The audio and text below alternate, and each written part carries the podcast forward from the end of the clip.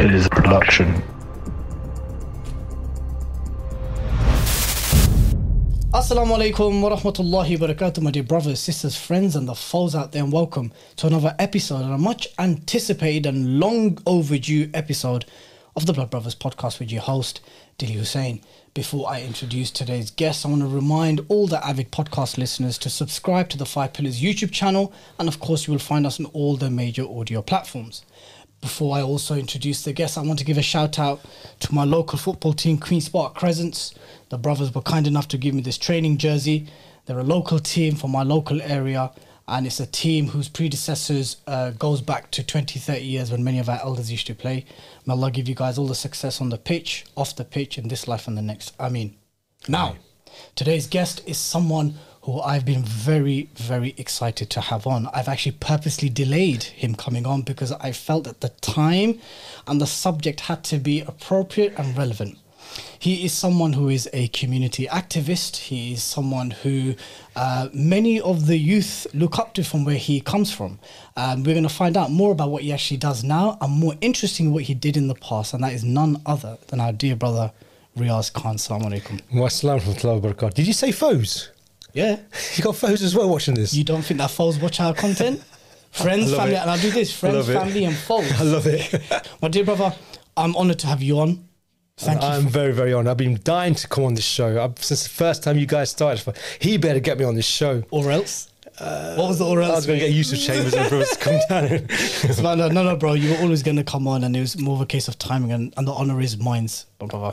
Um, let me just kick off with your hometown uh, or city. It's Leicester, right? The best place in Europe. Really? Just remember that. According to for us lot. Achatika, that makes Trust sense. Trust me, yeah. it's the best place. And let me tell you why, as a Bedfordian, Leicester. What? Someone from Bedford. You what? Where's that? It's next, it's next to Luton, man. Why do you have to make me say that? You can't mention Bedford without mentioning Luton. That's, that's, the thing. Leicester is Hand a, glove. 100%. Leicester is a city which Bedfordians know well because we have the East Midlands train. It goes very quickly to Leicester. Uh, many brothers from the generations before went to study at Leicester University. You to have kick-off with Hindus and Sikh Indian lads there. So one of the things we should always hear about. Yeah. Brothers are having kickoffs at Leicester University. Brothers are having kickoffs. There'll be guys coming from Midlands and all else, and there'll be loads of kickoffs. So Leicester University was known where a spot where Hindus, Sikhs, and Muslims used to get fights. It was De Montfort University. De Montfort. University, Yeah. right? What about Loughborough? Did that have any of that? Mm, there's a lot of Bengalis in Loughborough, so I doubt it very And much. what about the University of Leicestershire? No, that's for, for the doctors and the, for the medicine. So all the drama is happening in De Montfort. De Montfort University. And where it's do a jungly university. I worked there. and the other and the other campus was in Bedford. De Montfort Oh yes, it is. Yes, you're right. Right. So that's what I know about Leicester, bro. Is that, is that is that pretty much it? well, we've got the Golden Mile. Okay. It's like where all the gold shops are, where all the Hindus live. We've also got the best football team in the land, Leicester City FC. There was a time where you could most definitely have presented that case, and you'd be correct. I can still kind of present it a little bit. Of course. Um, what else have we got? We've got a good Muslim community, a good Somali community. What's the demographic makeup of Leicester's Muslim community? Uh, it's about 12,000 Somalians, about 40,000 to 50,000 Gujaratis, and not many Pakistanis, a few Bengalis. I don't know what the percentage of Bengalis, I'm not sure. so there's a, so there's a strong Gujarati community there, Massive Gujarati community. um, and then obviously now a growing Somali community. yes. Um, uh, the reason why I asked that is because you first came into my radar, onto my radar, when you were making those quick video vlogs in your car, vexed. and responding to Tommy Robinson, right, or or to guys who went and c- committed uh, uh, criminal acts in the name of our faith, Yeah. and those those videos went viral, and that's when you first came onto my radar. Then later it emerged that you were a hooligan. A casual. We'll get to that. But before we talk about the difference between a casual and an ultra and what the life of a hooligan was, let alone a Muslim hooligan, Oh, gosh, right? yeah. Did you actually face any racism growing up in Leicester? Of course, all the time. Every as a man much older than you, there was turbulent times in the seventies and eighties, especially for Asians, Pakistani, Bengali, or, and Indians. You know, whether you're Muslim, Sikh, or Hindu, or black, you know, we got a lot of grief from the National Front, from the British Movement Party. You know, people are, and they didn't care if you're Muslim, Sikh, or Hindu. To them, you was a Paki, Yeah. and you'd get every single day was a just it was like a battlefield. You had to go out your house, you have to watch your back, cross the road, make sure there's any gangs walking around. And there were skinheads in those days. They used to have swastikas tattooed on their arm, you know, and this is Zig Heil, Zig Heil. And, mm. you know, yeah, these people fought, the generation before fought the Nazis in Germany, and yet these idiots became Nazis, which just baffled me. I just didn't, understand it. So our forefathers basically came as economic migrants in the 50s, 60s, and 70s to find that there's also Nazis here. and yet our forefathers forcibly or voluntarily fought against these people, the Nazis. Subhanallah. You know, you know. I- I'll ask you something else, right? You know, whenever I've conversed with um, different Muslim communities, elders. Now, I, I use this term elders because I don't want to go into perhaps what they're involved with now. Are you trying to say I'm an elder? I know, well, well, I'm, I'm not saying that yet, but I'm saying that whenever I've spoken to elders from East London, Birmingham, Luton, Midlands, there's a similar story. There seems to be a type of chronology that is 60s, 70s, 80s, lots of racism, right? Teddy boys, Nazis, skinheads, Combat 18, National Front, all the variations, all the spectrum, Yeah. or football hooligans as well. In the Yeah. case of Luton, In some places, yeah, yeah. yeah. In the case of Luton and, and in East Ham and places, the the hooligans, the racist hooligans, used to walk through the Muslim areas or what was the areas of people of color, and they called madness. Then there'll be some from the community. They were probably the first or second generation. They kind of like built a fortitude when enough's enough, started smashing some of these guys up. Alhamdulillah. Yeah, alhamdulillah, up and up in different cities and towns, Mm-hmm. run them out of their areas. And then some of the same lot got into things like drugs and that. Because to hold down the control of an area, you essentially need to get involved in narcotics at some Yeah. point, right? Yeah.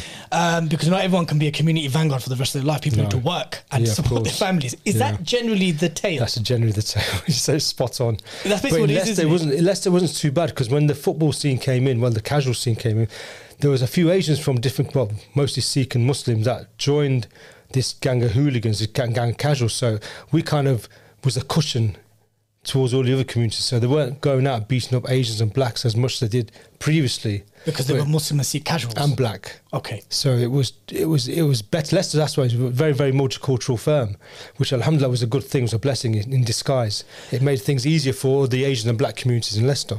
Can you explain to our viewers and listeners what the difference between a casual and an ultra is in, in the hooligan football hooligan context? Well, in England we don't have ultras, not really. You- Ultras are a European thing. so what is so what is an ultra? It's, they usually dress in black. They have flares, and all it is is carry flags and sing songs about their football team, and then. Um, So they don't fight. they do fight. They fight each other. They fight other teams, other ultras, Okay. but they're, they're not. Um, see, with the casual movie, it was different. We had we had a we had a uniform which was like clothing, but we all looked individual, but we all kind of looked the same. If you get me, was really yeah, yeah, weird. okay. We So, like- so what did you wear Stone Island and all that? yeah, kind of Stone? Line, CP, Fila, Yeah. uh, Armani, you know, things that were in fashion then. I mean, Okay. CP Stone are still in fashion Yeah, now, but in those days we used to wear tennis gear, golf gear. Then we started wearing the Paninaro look, which was Yeah, like yeah, Stone Island I, I, stuff. I, did you ever Hackett? I love Hackett. Yeah, what? No. You didn't like Hackett, no? No, no, I didn't like Hackett. Wasn't for me. I no, lads wore Paul and Shark and Hackett, and I, I couldn't get into Ben it. Sherman, I couldn't get into that neither. Sorry, mate. Stony. yeah, of course, Stone Island. Yes. okay, fine, fair enough. I used to. I wore Stone Six first time I wore it. Did, did, the casual, did, did casuals ever wear Rockports? Yeah, shoes. Well, they wore them.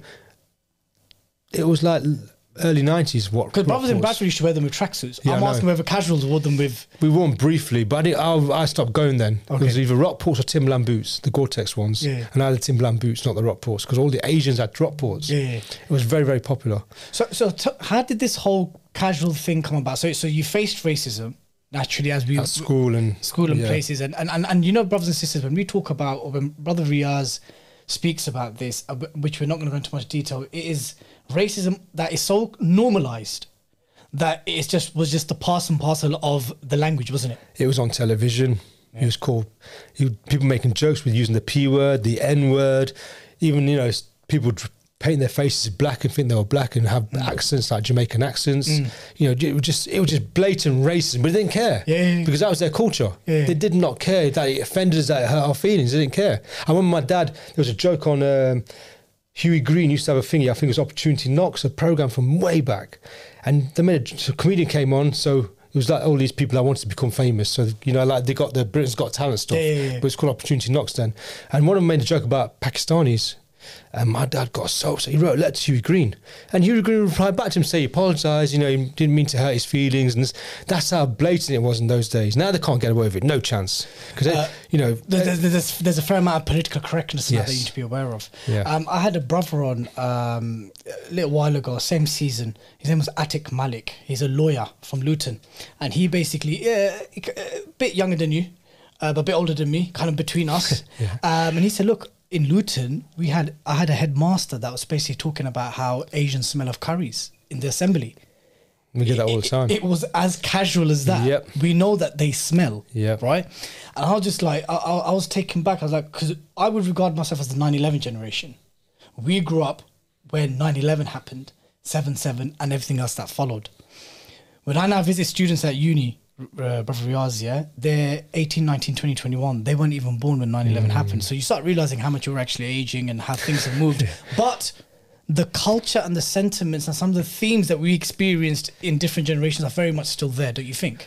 Towards our community, People of color, Asians, Muslims now. Muslims. Now. We're the new Jews. Yeah. We're the new Irish. Yeah, and I think I think with Muslims a bit more civilizational because it's not just within the borders of the Yeah. know because the beef with IRA was within the British Isles. Yep. The beef with the Jews was within Europe. Yeah. The issue with the Muslims is, worldwide. is, is worldwide. Yeah, It's it global. Um, so tell me how the casual thing happened. How did it just I used to hang around Asian gangs because we, we, hung, we hung around gangs for protection Yeah. against the Nazis, the racists, and the National Front lot. And so one day I was in the, I was with a gang of Asian, Asian lads. It was a mixed bunch. There was Sikh and Muslim and Hindus because we had to stick together because of our colour of our skin, like you mentioned earlier.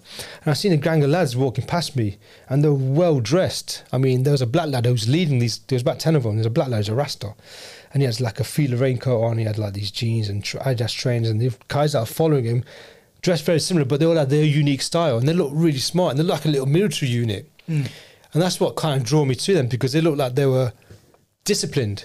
Whereas those Asians weren't disciplined, we were just junglies. You know what I mean? We We're just, you know, especially our dress sense anyway. yeah, we were kung fu slippers and Yeah, perms, you know, in those days because we used to be into martial arts. Baggy checkered shirts and stuff. Uh, In those days, it was I can't even remember stretch jeans and kung fu slippers and just C&A tops, you know, just things that were just yeah, just you know, C&D. That's so old school. yeah, you know what I mean, just oh, just lo- normal looking lads, not even well dressed. We thought we were well dressed, we weren't. There just wasn't a style. No. There wasn't a defining style. No, there wasn't. right? With Asians, it was like Bollywood, Holly, Bollywood Actually, yeah, style. yeah, you know? yeah, yeah. So, so, so when you saw these guys, they were in like Stony with the No, they were wearing Fila, Tacchini, Lyle Scott, uh, Pringle, bleach jeans, Puma trains, Adidas trains. You know, they look different. Deer stalkers, trilby hats. They look completely different. and you saw these guys. And I thought, whoa, look at these guys. I said to say to my mate, who are these like? Goes, that's such and such. I don't want to say his name. And that's the baby squad. That's what they were called. The baby Because they're very young. They were like 16, 17. I was like 17 years old then. And they were very young looking. So they were like 16, 17 years old. And I said, "Blood, look at us. I was, just, I was in awe of them. SubhanAllah. You know, we're supposed to have in awe of our, you know, people like, you know, like Prophet Sallallahu We're in awe of those Yeah. people. And Sahaba, Kareem. Mm. I was jahil. I mean, I went to masjid. You know, the the, old days of madrasa before your time. We used to get battered. We used to, all we learned was how to read the Quran. If we'd said one lafz that was wrong, we'd get whipped for it. Yeah. Would get laid in from some brother from Mulana from back home. Yeah, yeah. They'd bring him over and they were teaching us Quran only, not Probably, probably some anger issues of himself that he's just meeting out on you Oh, guys. he used to make us do the murgi in the corner for five minutes, ten minutes. Well, I've got strong legs from it. Yeah, of but, course, strong cods. But um, they used to they used to batter. Never taught us about Islam, the beauty of Islam, about the Hadith, about the Rasulullah sallallahu alaihi wasallam. Never taught us about the Sahaba Kareem. Nothing. Just about how to read the Quran. If you don't read it properly, you go into hell. Hifz and Tajweed. Yeah, it. you go, if you don't read it properly, you go into hell. Guna, guna, guna. So I rejected Islam. I, Really? reje- I rejected it. When I was sick. I was not. I would never classed myself as a Muslim because I was doing so much haram. Well, rejected in rejected, rejected the faith or apostated? I don't know. I was young, so Okay. I mean, there was one bit of iman in me, a little bit. I celebrate Eid, for example, and if, Just more- Mus- if Muslims were getting bullied by someone, I said leave them alone because it, just because he was a Muslim. cultural association. yeah, I just I detached myself away from it. I didn't pray. I did all the things that were haram. I don't want to go into no, details, fair but you know, I, I, all the things that we're not supposed to do, I was doing because I was not taught the beauty of Islam. Would you say you had an identity crisis at that time? Absolutely, one hundred percent. I didn't want to be Pakistani. I didn't want to be Pathan. I didn't want to be Afghani. I didn't want to be Muslim. I wanted to be white. It sounds weird, but I wanted to be because at my school there was only me, my brother, a couple of Asians, and one black lad. If I can remember, was it two? And one black girl. That was it. Out of two, nearly one thousand five hundred kids. Wow. and we got abused nearly every single day for it. Even though it might have been banter, it might have been teasing, but we never got battered. We just got teased every single day, and it got you know. That's bad. Sometimes a beating is better. I like, but the Sometimes thing, a scrap is better. it was social. Con- it was conditioning. The conditioning is to hate your own color, hate your own religion, hate your own self. So from that, how did how did so so, so during that period, latter school years, had an Asian gang already formed? Yeah, I was, we was called the Skankers. The Skankers. It was yeah? called the FBI first, but I don't want to say what that stood for. Okay. then we got called the Skankers afterwards. And that's when I started hanging around Asian lads. And I thought, and I couldn't really, I don't know what it was, I could not gel with them. I mean, I just thought they were a little bit backward for me. I know, I know it sounds bad, but they were, they were, they had these old, like the fathers, grandfather generation sort of mentality. And I thought, do I really? I couldn't. At first, it was great because I was hanging around a gang because I never belonged to a gang before. Yeah, Because yeah. you know, being at school, I was even though I had friends at school, but, But these guys scrap. yeah, some of them they did martial arts. Some of them did. So not all of fought. them. So- so some of them did. Not all of them. Okay, so when it, so, so, so some of them when it was time to show up, they Some showed up. stood, yeah? some didn't. Okay. But there was one gang called the Wongs who they was all into martial arts and they was all tough. They had The great training. What? Yeah, because Asians. uh, Sikh lads. Yeah. They took the name from the film The Wanderers. Yeah. And they're all Chinese guys that did kung fu. Okay. So that's where they got the name from. So um, there was that gang that could fought. But the gang where I hung, hung around, we just like to chill out and just mess around and you know chase girls basically. just you know. chill. Yeah, just chill. Yeah. And uh, only one or two individuals could fight at that gang. Really, to be honest with you, but. Um, So how did the Skankers, or how did you go? How did you transition from the Skankers to becoming a casual? I started dressing like them. I ditched all this button look. Yeah, the, you the, know. the T and A look. yeah, that Yeah. ditched. I thought, forget. it. And I started wearing more, you know, sporty clothes like you know tracksuits and Puma trainers and stuff. And I even got my hair very similar to how these lads had it. What was the hairstyle then? There was either flicks or perms, mushroom perms. Okay, cool. That's come back in now. For Yeah, it's come back to mushroom fashion. Yeah, perms. yeah, it's, yeah. yeah, it's come back to fashion. See, fashion always Yeah, it always- itself. yep. It goes like in a cycle. Hundred percent. And um, so I started dressing like them. I started hanging around the Haymarket, and these Asian lads were like, I was, I was trying to break away from them. And then one lad saw me. He's, he's a mixed race lad. He's half Indian. His dad was Anglo-Indian, Okay. Wow. so he was like an Englishman. He was like an Indian English. If you Yes, what I yes, mean. yes, of course. And his mum was from English. the colonial yeah. era. And they was accepted by the British, but then when when Gandhi came into power, they all got booted out. Mm. Yeah, they all yeah, got ostracised. So his dad was one of them. And his mum was white. So he saw me. He was Mark Kelly. His name was. He saw me. and He goes.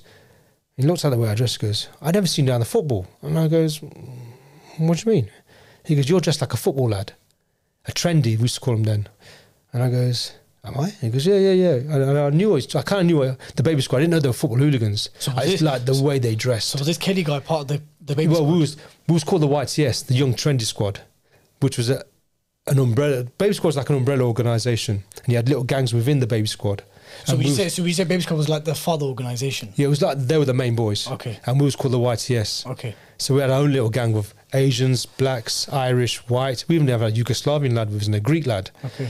You know, I mean, we was all together. We didn't care about the colour of our skin or whatever, if you're rich or poor. Just that you can stand your ground and fight and look well if you dress well as well. And you can have a good laugh. It's about the camaraderie. Okay. For Leicester City Football Club. for Leicester City Football Club. But there was in each town there was these gangs Yeah. that were dressed similar to us. So every city had one, and every town had one. Even Luton had one.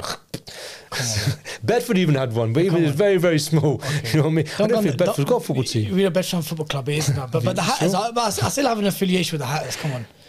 What, uh, Watford, No, no. What is Luton's thingy? What Hatters, yeah, Hatters, It yes, is the Hatters, right, isn't yes, it? Yeah, they, they Hatters, used wear the orange hats. yeah, that's right. Yes, Um. Okay, tell me about your first football match. it was. I didn't get there to be honest. You didn't get there. What happened? It was Birmingham away, and apparently my friend to me said to me, "This, this, my- this is my first ever football." He goes, "Right, on Saturday we got football match." Same guy I was talking about, Mark Kelly. Yeah. You got to come. We're playing Birmingham City FC, and their gang are called the Zulus. Okay. and they were black lads. Black guys. Yeah, and I thought, okay, this sounds interesting. A black gang of football hooligan casuals. I thought, wow, this is amazing. Because I just thought it was a white thing. Yeah, yeah. I mean, I thought Leicester was Well, predominantly it was. Yeah, yeah, it was working class Yeah, white lads. yeah, it had middle class white lads as well, but it was a white thing Yeah, yeah. Initially. Of course.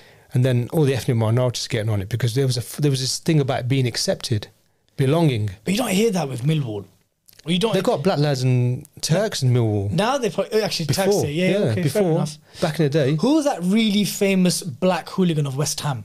Cass Pennant. Yeah, Yeah. They, they made movies about him and stuff. Yeah. So really, so this is football factory stuff. Football Factory is more. It's fantasized, I think. Obviously, it always not- is. But, but but are there any remnants of I tell you what it is the firm. That is very similar Firm, to how yeah? it was. Not the Gary Oldman one, Which the one, one? that came out in 2009 by Nick Love. So, so would you say that's more accurate? That's more accurate than No. the others. okay, fair enough.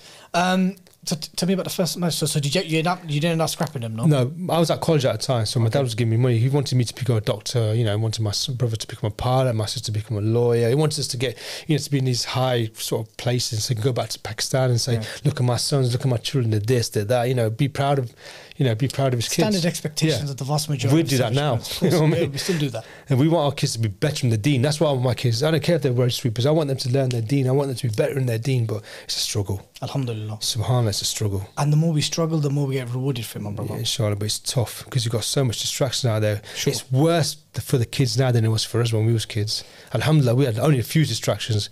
These kids have got it left, right, and centre. I don't know how they how they can. Allah you know, make things easy. I for mean, it's it's a real tough fight for them. Subhanallah, it really is. So you know your irreligious period where you disconnected from the faith and to some degree the kind of culture as well. Was that during this time? Yeah, Yeah. yes, it was. So my first match. Let's get back to that subject. Digress Yeah, a little yeah, bit. yeah, that's fine. It's fine. gone to a train, got to the train station, the train station.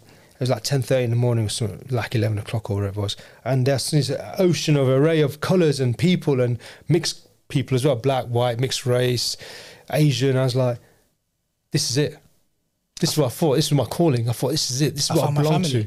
Sorry. Would you feel like I found a family? I found my calling. I just found out. But all the years where I didn't accept it, I wasn't accepted because of the colour of my skin, or wasn't accepted because I was this Paki Yeah. or whatever.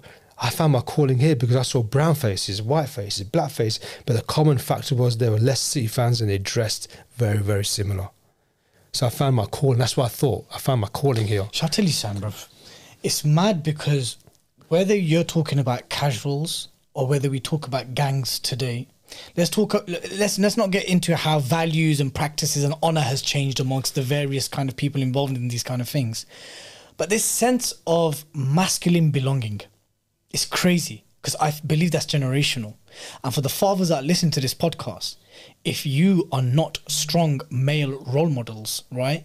And by we're not talking about beyond just being able to provide, being able to support financially. We're talking about an alpha, masculine, qawwam person to follow. Then you will find belongings elsewhere. I say to my dad till this day, Riaz, I said, Dad, it's so sad that even though I loved you all my life, I started only looking up to you and valuing what you did when I became practicing. Before that, it was the local Budman. It was Scarface. It was Tupac.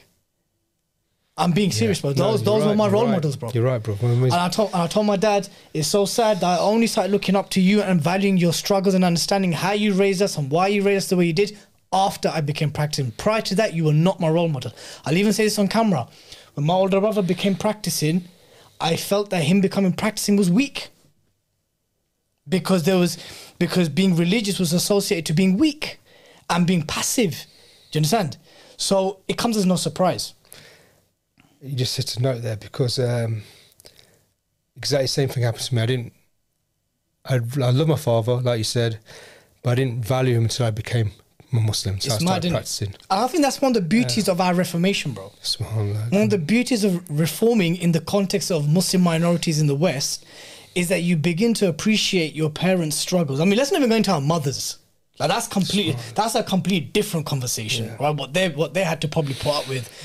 But we start appreciating the struggles of our elders when we start becoming more God conscious. Other than that, we seek belonging and acceptance elsewhere. Sorry, now it's my phone. Yeah. So why I'm saying this to because because we have fathers and you know aspiring fathers watching this podcast. If you are not that role model at home, we're not telling you to become cringe in becoming cool. We're not saying to become brethren or friends with your sons. There needs to be boundaries, but you need to be the rujul. You need to be that strong father figure beyond financial support. Absolutely. So you you don't seek that belonging elsewhere. When we moved in gangs, I remember we enjoyed what you guys did for us. You guys fought the racist for we fought ourselves. Is that not true, bro? That's true. Yeah? Yeah. Mu- the vast majority of Muslim gangs in these major cities, they're fighting each other. They're killing each other. They're stabbing mad. each other. It's mad. Yeah. So I'm saying that we we have the dare I say the word the luxury to do this with impunity because the racists were fought off by our elders from the generations in the past. You were saying about the our, our brothers fighting each other. There was an incident recently in Leicester where a young Somali boy was battered to death, well, stabbed, stamped on, hit hmm. with an iron bar, over drugs. He's only 18 years old. The guy's got 20 odd years in prison each, 25, 28 years in prison. But look at that. Look, from what we was doing in the 70s and 80s, That's while I'm was a kid you. then.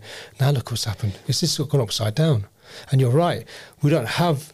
We paved the way for you guys to have a softer life, but now You not pay- you, personally. no, no, you paved the way for our generations to take that absolute, bro. Yeah, you're right. That's, that, no, that's what's happened. You're right. We've turned, Because- gone, turned against each other. Because there was something honourable about defending your areas. Absolutely. There was something honourable about defending the taxi driver, the takeaway owner, the auntie, the uncle who get Absolutely. harassed. There was something honourable about that. There was something Yeah. honourable about not going to someone's yard. There was something honourable about not calling people out public and involving their women Yeah, folk. There was something honourable about not using tools unless it was tool for tool. Hundred percent. Right? In the nineties, Unless it was tool for tool. when I started practicing in the nineties, saying that right, we used to have a little gang in Leicester. Mm. Uh, we used to have fights with the local drug dealers because they were hassling the Muslim community. So Mm. we ganged up, we formed together, and we battered them. They were pimps. We battered them. Got rid of the prostitutes out of the area. We was protecting the Muslim community. We became like radicals. Fund- They used to call us radicals, fundamentalists. They used to call us uh, vigilantes. But I love that label because we were radicals. We were like, fundamentalists. sound like community vanguards to Yeah, me. Exactly. I love that label. Now we get called extremists or Yeah, yeah. terrorists or whatever now because they've twisted the narrative now. Mm. But that time was protecting the Muslim community and it was a good thing because we had love for each other. We would not fight each other. We would not fight our own. We would not hurt our own. We would get those that wanted to hurt our community. And we did a very good job. But now it's gone upside down. I don't know what's happened. Tell me about. Um, we're still on the we're still on the conversation about your first match, and, I'm, and I, I still want to curious about how we didn't end up go, how you didn't end up You just, getting you there. just uh, kind of mentioned my mentioned my father, and it kind of it hit me because my father passed away about four years ago, and I never said to him that I loved him. That's when when you said that, it kind of really sort of hit home. we pray to Allah Subhanahu wa Taala gives. Uncle the highest station in Jannah for us, and that unite you're united with him in paradise, Ameen. where you can tell him for eternity how much you love him, my Yeah, brother. inshallah, Ameen. because he, he did struggle. He struggled so much, and we was naughty, all four of us. We've got four brothers. My sister went to university, and still mm. got a degree, but us four brothers, we made it hell for them, and we didn't realize until we started practicing what hell we put them through. So, any youngsters out there, please just love your parents while they're alive, because when they go, you're going to regret it for the rest of your life. And don't give them a hard time. No, don't. You don't understand. They parents, they will have sleepless nights, many nights. They no matter how old you are. You know, my dad still checks up for me. Have you got home yet? He still checks up for me. And again, these were things where before I'm like, why are you doing my head in? I used to blank his calls in Jahiliyyah. We used to like, why are you blowing my phone up for? Yeah. I don't want to hear from you in whatever environment Mm. I was in. But now I long for these calls. So the point here is, without us super digressing to how much we should love our parents, the point here is, my dear brothers and sisters, parents and children, youngsters alike, family is something that's decaying in our societies. It is something which uh, Westerners and British think tanks are, are, are admitting that the, institution of the family is, is decaying to a degree where we may not be able to control. We don't know what the repercussions of it are, will be, but we are seeing the repercussions of it. We're seeing high crime rates. We're seeing um, high drug and and uh, vice usage. We're, we're seeing all kinds of problems: single single parenthood, teenage pregnancies. We're seeing all of these kind of things, right? So what we're saying is that just build good families and don't give parents a hard time. Exactly. I think that's fair, right? Yeah, exactly. I'm down with that 100%. Anyway, let's get back to Birmingham. Now and then back back to getting Yeah. smashed and smashing. So I got on the train and I thought, wow, this is my, I found my calling, I found my belonging, I belong to this. And one of my school friends was there, I hadn't seen for years, well, two years. And he was a hooligan, he was a baby squad, member of the baby squad. He was one of the main guys, so I hooked up and said, yes, what's happening, bruv? Da, da, da. Well, I didn't say bruv, but yeah, you know, blah, blah, blah. His name was Risen, and I started talking to him. And I thought, this is it. And I got off the train station. I remember eh, coming out, coming out New Street in Birmingham, and everybody was looking at us, and I felt, I felt like a pop star. I felt, yeah, you know. Tension. I just felt, yeah, I mean, they're looking at us. These, these are normal people. Yeah. So a gang of lads, about 70 of us, all well dressed, looking at us, thinking, who are these kids? And I felt proud for that moment. I just felt proud. And I remember coming out the train station. I remember going, It's fine. It's fine. It's cool. okay. I remember going past this bridge. In those days, we used to have a bridge you can walk across to the other Yeah, yeah. side. And it was like a glass panel. And all these afros were looking down at us. And I looked at us, and all these young black lads with big afros looking down at us. And I thought, Who are them not looking at? I didn't, I didn't know who they were. The Zulus. The Zulus. and my friend, one of his black lads called Derek, he goes, They're here, lads, here they are, here they are. And all these black lads come running down and going, Ooh, ooh. They make some Zulu, Zulu, make some chanting noise. And it just kicked off. You ever seen the film The Wanderers? Yes. At the end, when it kicks off on Course, that course. it was just like that. And I was like, "What the?" It was, it was electrified. It was, it was. I can never. You can't describe the feeling. You can. I don't Tell me- encourage. I don't encourage no, no, anyone. No, no, no. right? Tell me about your individual, your Yeah. personal contribution in that kickoff. Right. I was scared. Yeah. I was excited. I was. Uh, the adrenaline just kicked in. I couldn't control it. It was just mad. It was a mad feeling. It was a rush I never had in my life. Let me ask you something. Never had in my life. Did you did running away pass your mind? No. Because I was right in the I was right in the middle of it, so I couldn't. I had this umbrella. It was like a flick umbrella, you know, Yeah, yeah, from Power. Stretch from Yeah, years ago. And I saw this gingerhead guy with spots, like a real bad case of acne, going, "Come on then, come on then," bouncing in front of me. So I went to whack him with the umbrella, and next thing got lifted up in the air. I thought oh, my legs were going like this. I'm thinking, what the hell is this? And I said, "You're Nick Sunshine." That's how the cops used to speak in those days. You're Nick Sunshine. And, he, and I thought, oh no, my dad's gonna kill me. So there's no connection, I didn't even hit the guy. and you didn't get hit. No, I didn't get hit. You got lifted before I that. got lifted and thrown in the back of the van. and there was this black lad called Paddy, Yeah. and he was getting battered in this van by these coppers. Two coppers were beating the hell out of him, right? They called him. A, they were calling him a black bee. They were calling him the N word. And I was sitting just next to him while he was getting battered. Was it was he a Zulu? No, no, he was blessed lad. Okay. Paddy, his name Yeah, was. yeah. And he could take a beat. He was tough, ugly but tough. you know what I mean? And he could take a beating. And I was sitting there, frightened, scared out How of my life. Seventeen, scared out of my life. Thinking these coppers are going to town on me now because they had the truncheon out. They were, they were really going to town. This kid, Yeah, yeah, yeah. really going. He was Paddy was like eighteen then. He was, they were really going to town on him. I was like, I didn't want to make eye contact. And the cop looked at me and I was like. Put my hand down, and then another three or four lads got in the van as well. And I thought, oh, again? I'm going to die, and my dad's going to kill me. I sort of thought with my dad, he's going to kill me. He's going to kill me because I've never been arrested before. He's going to kill me. He's going to kill me. That's when they put us in, the, in a cell. I remember Paddy getting escorted somewhere else. Yeah. And looking at his ooh, uh, ooh, ah, Getting ooh. beats. They was he was getting beats all day. He was getting beats because apparently he threw a copper over his shoulder and broke his collarbone. In Oh, those oh, days, then you're getting beats. Yeah, you're getting you're, battered. you're getting beats for that. because they're a firm on their own. Of course. forget They're the the- football they're the biggest firm. They're the biggest They're the biggest gang. They're the biggest firm on the streets. Absolutely. Biggest We've always said that 100%. state-funded gang. That's what they are. in the same as state-funded terrorism. It's the same thing. The biggest gangs, the bigger Absolutely. mafiosis are these guys. Absolutely. People forget that, by the way. Governments and institutions are the biggest gangsters. 100%. Ju- just because they dress better and speak better and more sophisticated in the Western world, the same is in the East what is in the West. Especially the Tories. Hundred percent. Uh, quick one. So, when was your first kickoff? Uh, where, where it actually where you scrapped?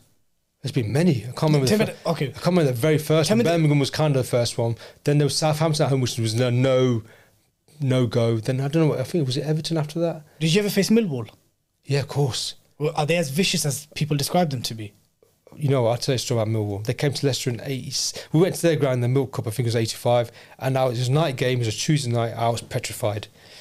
Because all I could hear was throughout the game was a. Uh, That's like a- non stop throughout the game. And I was thinking, oh my God, what is that noise? It was a haunting ground. It was a haunting ground, but alhamdulillah, nothing happened to me. Even though we broke away, as 25 broke away from the main escort, they were throwing missiles at us, trying to get us across the pitch. The police were fighting us and fighting them. It was, it was horrible. They came to Leicester, I think a couple of seasons, maybe the same season, a couple of seasons later. And uh, there was about 10 of them. And we surrounded them, it was about 80 of us. And these 10 or 15 lads, or black lads and white lads, Millwall lads, they're a little bit older than us. They formed a semicircle and they got into a boxing stance. Oh god, these are all boxers. They're all boxers. And every time our top boys went in, they were getting knocked down. Bam, bam, bam, bam, bam, bam. Because that's it. That's That's what they're doing. Because once you get someone who knows how to box, counter, slip, oh. you're in trouble now in the street point. Proper trouble. Because boxing is the best street form of fighting. 100%, Yeah. They say Muay Thai because I used to do Muay boxing, Thai. Muay Thai, boxing, kickboxing. Those I three. think boxing's the best. Muay Thai is good because you, but you only use your feet once or twice. Yeah, yeah, yeah. But boxing's good because you're slipping, you're, course, 100%. weaving, you're, all, all day long. and you're fighting with your hands. And then wrestling, obviously, on top of it because you're always grappling. and Of course, and clothes grabbing, lapel grabbing, Yeah. all that stuff. But these guys was semicircle and the lads were going in. There's about 80 of us. There's about 15, 10, 15 of them. Bam, bam, bam. Bam, bam, bam, bam, bam. Uppercut, bam, bam, throw. Boom, boom, boom, boom. Oh, it's like they were dropping. And I said, I'm not going nowhere near these guys. When was, I the, when was the first time you were in a scrap where there were tools? Tools. Uh, oh yeah. Uh, Stanley Knives, you mean? Yeah, Stanley's. That was Everton was one. Uh, Newcastle had 'em as well.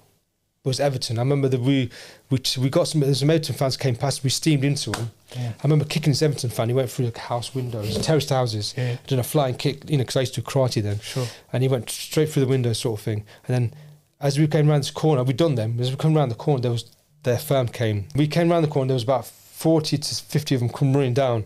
And I remember we steamed straight into them. It was a massive brawl. It was great. It was a great brawl. Yeah. Bam, bam, bam, boom, boom, boom, boom.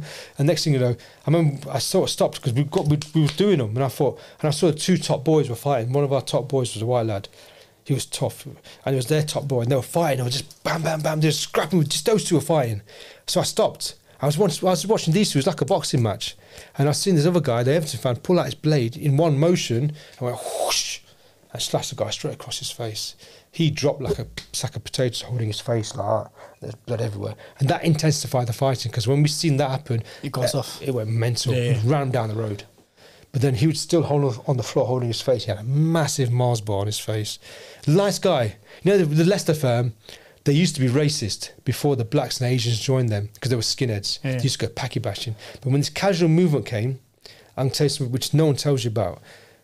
It broke down all the race barriers, especially in Leicester, Birmingham, Luton, all those sort of places. It Yeah. broke down all the racial barriers, which no political think tanks ever done. They tried it, but then Or never. factions.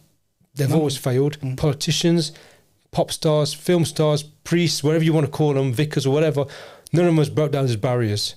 We broke those barriers down. Then the rave scene came in, which broke down the barriers even more because it was about acid house and about taking and drugs. ecstasy, yeah. So Yeah. They, they, said that for, for about th- good couple of years Yeah. because of the rave culture it decreased uh, terrace hooliganism, didn't it? Because Yeah, everyone's on it, ecstasy it and acid. It destroyed it. It destroyed it. And then kind of everyone kind of flushed out. To, well, I'm talking now maybe in a London context, context and they, a lot of the olders or the top guys went into security and Yeah. went to button the doors and Yeah. stuff.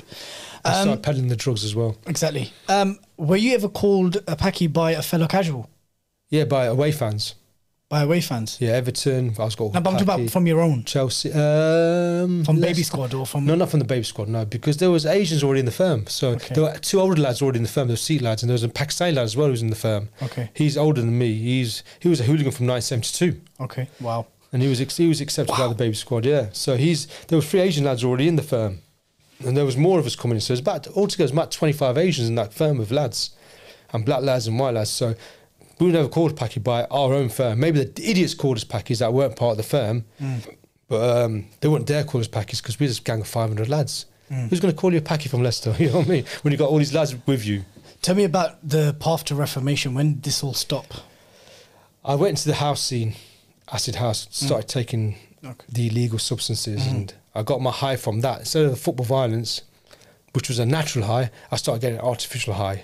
And thousands did that, by the way, Yes. didn't they? Yes. Uh, Thousands, if not tens of thousands of casuals and hooligans across the country got involved in that transition culture, to that transition violence to, you Partying to drugs. and war and not making war, making love instead. That that sort of notion Yeah. of the hippie lifestyle, and I transitioned from the football yob, well, the casual scene to this acid house scene, and it was just over a summer, 1989. But it didn't last that long, though, did it?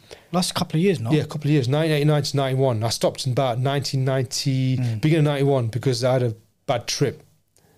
Flipping couldn't get out of it. It was horrible. I couldn't get out of it. And it made me very paranoid. And then I became insular. I didn't want to speak to people. I, I tried to avoid my friends because they thought I'd gone weird. Because they wanted to go out and take drugs and party and go here. And, and I couldn't do it anymore because every time I took drugs, I just got Just freaked out. freaked out. I got paranoid. Alhamdulillah. You know what? If it wasn't That's for good. that, Because if you had a feeling of uh, continuous enjoyment, you wouldn't stop it. I would have been still into hedonism right now. Yes, Allah. You know what I mean? So, so, so, so again, tell yeah, me. so what happened was I had a bad trip. And for about 18 months, I was in a very, very dark place. I mean, I had, n- I had no job. All I did was smoke weed and listen to gangster rap. Snoop Dogg, Dr. Dre, you know, this sort of S, Ice Cube, and Yeah. just there in my bedroom, just N- living NWA. day by day, trying to get a drug, trying to get a draw, trying, which was cannabis, trying Yeah. to get that every day. And when I once I got it, I'd stay at home, listen to rap music, and smoking weed in my bedroom. And uh, then what happened was I started working in London. I was working in Notting Hill Gate and Portobello Road. I was selling stuff on the street. Like they were bugging and nuts. We, we were street, well, I was a street trader at the weekends. Mhm. And I remember going to this old bookshop and I saw this book. It was a Penguin edition of the Quran. I liked the cover. It was really nice. It was like very similar to this sort of thing, but it was beautiful artwork on it. So I picked it up. It was in English. I said it was quite big, and I thought, okay, I'll buy this. It was dead cheap, two quid or something. Took it home, left it on the shelf. Look, it gathered Got- dust, got as it always does. Yeah, you of know. And then uh, I remember I was, you know, like I said, I was in a really dark place. I was rock bottom. When you say da- when, when you, when you say dark, are you talking about emotionally, thoughts, identity, spirituality, belief, everything, Everything. life, small, big, everything. I everything thought I think I had jinn on me because I used to have whispers in my ear calling me this, calling me names, Mm. and I didn't know what it was. I thought it was just my, I thought it was schizophrenia or something, but it wasn't. It was definitely a jinn whispering in my ear, calling me horrible names. Mm. Why don't you commit suicide? Why don't you kill yourself? Why don't you do this? You're useless. You're, you're you know these sort of things. Then this Tablighi brother, Yeah. Allah bless the Tabligh brothers. You know I what? mean- they make effort. They do make they do effort. great work, Yeah, they do. Even though I don't totally agree with them, but they they actually have fikr for the ummah. Bro, the thing about the vast majority of Islamic movements and groups, I'm talking the concept of Ahl Sunnah, or those who say they are Sunni, there is khair in all of them, bro. This brother from Tabligh Jamaat, he used to be a bit of a naughty boy. He used to sell drugs. He used to go to house uh, raves and stuff and whatever. He's knocked on my door and I thought, he had a big beard Chirag. And I thought, looked at him and said, he started giving me dawah. I'm like, oh, I don't want to hear this, mate. You know what I mean? I said, oh, just, yeah, come another day. Shut the door and sort of run, go back inside. I said to my mum, oh, whoever's in there, don't let them guys in the house. I don't want to hear anything from them. Then my brother, who was into the same things I was, he was a year younger than me, he started practicing his deen. He started praying and started doing this. And I thought, and I could see a little change in him. Uh, but I, I, I rejected. I thought, "Ah," you know, Shaitan tells Yeah, you yeah, yeah. That oh, don't go near him. So your, your younger brother was a casual as well? Yeah, he was. Yes, And so there's two of us So he started practicing before me. before you. Yeah. And then I was like, oh, no, don't hang around. Oh, no, he's gone all religious. Oh, no, I don't want to hear it. No, you know. And then, like I said, I was rock bottom. Then that guy came around my house again. They're persistent. I give them that, brothers. Mashallah. They are persistent. Consistency in the dawah. Consistency and persistency in the dawah, bro. That's why they're, they're very persistent. Knocked on my door again. So, so I let him in. He goes, I goes, look, bro, you know me for a few years now. My life is absolutely rubbish. I'm not got. I haven't got a job. I've got no money. I'm not at college. I'm not educating myself. I'm not doing anything in my life. Because why don't you ask him? Yeah, whatever, mate. You know, in one of those sort of attitudes. And he goes, no, just ask him. I said, yeah, yeah, whatever. I So that's where you were spiritually, where you were even questioning Allah's uh, kind of like His mercy and His forgiveness and His uh, barakah and all that. You, Yeah. you, you are at that point then. Wow. Yeah, I just don't know. I- And when you went, I started pondering. the think hmm, Mm, I sort of sat there thinking, you know what? I've got nothing to lose. I'm rock bottom. Nothing can get worse than this. You know what I mean? I think taking my life would be better. Mm. That's the sort of thoughts I had. So I went upstairs, got the Quran, dusted it off, and I read it in two days. And my life changed immediately. I'm not, wallahi, brother, immediately it changed. You read the English Boom. translation start to end in Yeah, two days Within two days. and everything changed. Everything changed. Overnight, bang, my whole life changed. What, what, what we call a cold turkey change, yeah? It was mad. Subhanallah, just a ajib. I just, I, I can't fathom it now. Thinking about it now, I- from that extreme, I won't say it's extreme, but No, no, this, from- this, this is an extreme in, in, in- from a spectrum which is positive. Like Yeah. you're in a bad, in a very bad Yes. place, and you fixed up pretty much instantaneously. instantaneously, overnight, and then Ramadan came within a week. That So helped- that must have even helped me even more. I stopped smoking drugs overnight. Overnight, I stopped drug, smoking drugs. Since I finished the Quran, the last chapter I read, I stopped smoking drugs straight away, and I stopped using foul language, and I started being better with myself slowly. And I started going to the masjid more, started praying, and it just overnight just changed. I just, I just don't get it. How did your parents take to the change? They couldn't believe it. My mum couldn't believe it. Then she started praying more. And my dad, he was always out and about away. He, used to, he was praying. He was giving the azan in the masjid. He was always praying. But then he tried to make me come to his side of his, Okay. you know, because he was Ahl Sunnah wal Jama'ah. Okay. You know, a Barelwi. Yeah. So he tried to get me to come to his. And I, uh, I was learning. I was going to all different groups to believe. So, so, so, so, so let me get. So, so your father, rahimahullah, I mean, was uh, Brelvi, Ahl Sunnah kind of Sufi. he wasn't yeah? before, he, Okay. he- but he got. He, Okay, so that's what. Okay, Yeah. and then you had Tablighi brothers giving you dawah at the doorstep. then I had the Ahl Hadith brothers giving me dawah when they found out I became Muslim. Okay. And then, you know, just, So- and then so- the HT brothers were later So, so, on. so, so, so what happened? Did you go from football hooliganism to now dawah hooliganism? Yeah. It was crazy. I was getting pulled from one side to the other to the other. I, I was confused. I thought, what am I going to do? Which one's right? You know, because there was so many. Over, But the haram lifestyle stopped. Yeah, that stopped. So, so, so, so it's- it's like a different world now, isn't yeah, it? Yeah, amazing, Subhanallah. amazing. And alhamdulillah, I'm, I'm, I'm glad that Allah took me out of that bakwas, that evil lifestyle I was doing, and brought me to the light. Because okay, football hooligans was great. I loved it because it was violence. but it it was, came with its social Yeah, aspects and you- lifestyle you- aspects. people talk about in this country. They talk about integration. To be really accepted, you have to assimilate. Yeah. And for me to be a football who I had to assimilate, I had to drop everything and become just like them. Yeah. I couldn't integrate with them. You had to you had to be exactly like them to be accepted. Hundred percent, and it's crazy how now bringing the podcast to a close, we spoke about from a chronological point of view. That quick? Yeah, hundred percent. Let's carry on. we, we've been speaking. We've been speaking for a good healthy amount of time, but now you're going to Qatar, Yes, inshallah. and we had the uh, a fake World Cup here, but it's pretty heavy actually. It's coming home, lads. Is it coming on? Yes, inshallah. When this episode drops, you're probably going to be in Qatar. Who's getting smashed in Qatar, bruv? Who are you going to smash up? you're not going to rock up there. I'm George, are you? that was like half quarter of a century ago. More than that, actually. I'm retired. You know.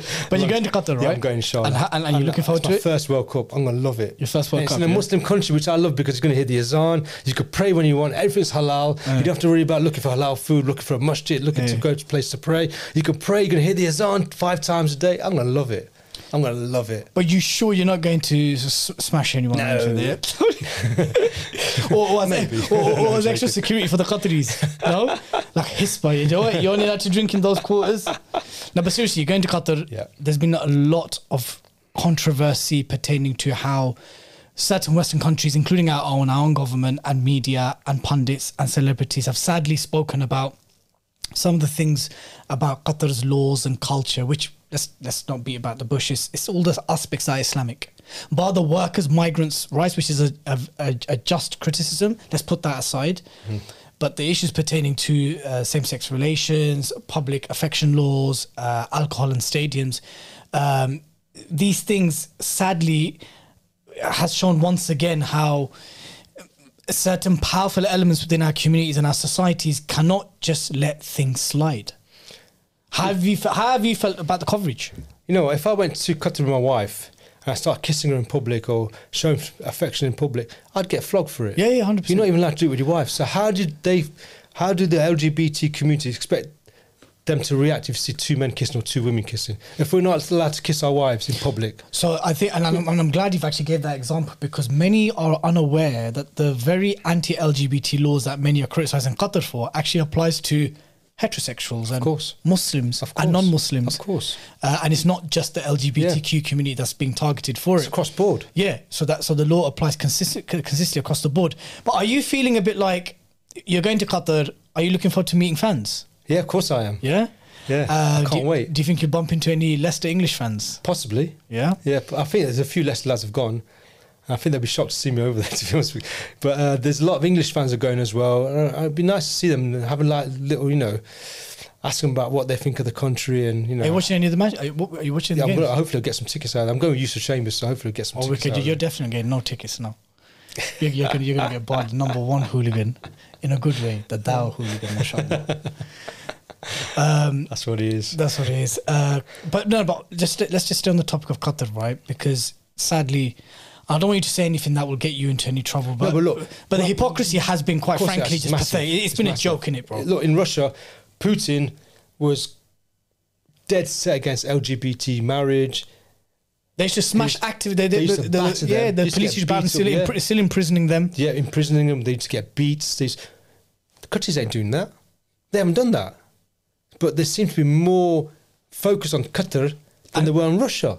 And yet these pundits, Alex Scott, for example, Wow, the hypocrisy is on a different level. Unbelievable. level. Lineker as well. Coming. Ferdinand as well. I couldn't believe it. Very They sad to took- see that. They took photographs of Putin, yet now they're shouting about this LGBT stuff, which is a massive hypocrisy. And the mad thing is, Russia just recently passed a law. It's called the anti-propaganda law. Think about this, brothers and sisters. Russia allowed the government and the authorities allowed false propaganda to be disseminated across all platforms, namely online, so the LGBT community can actually get beaten and attacked. Wow. And only recently they passed an anti-propaganda law that kind of protects the LGBT community from fake news.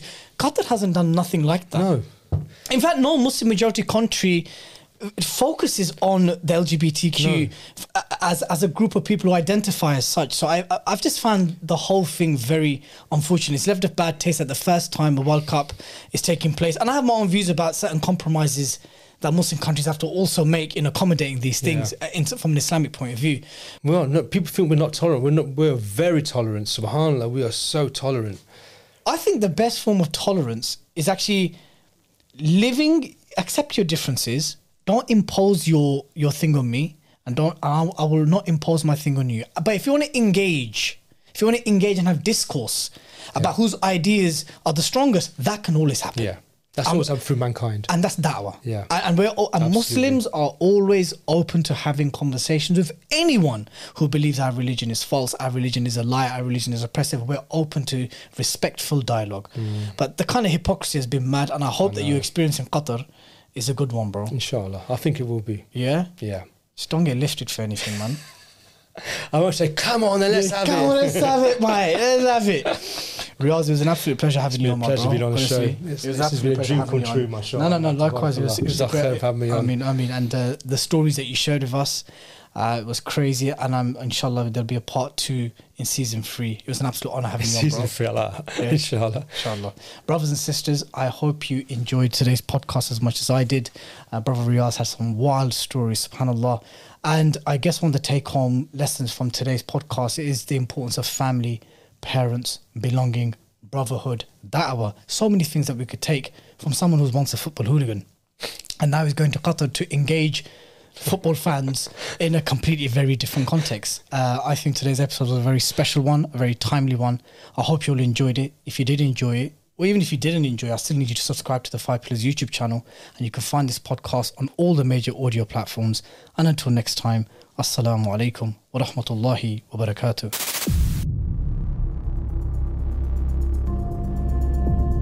Blood Brothers Podcast, Five Pillars production.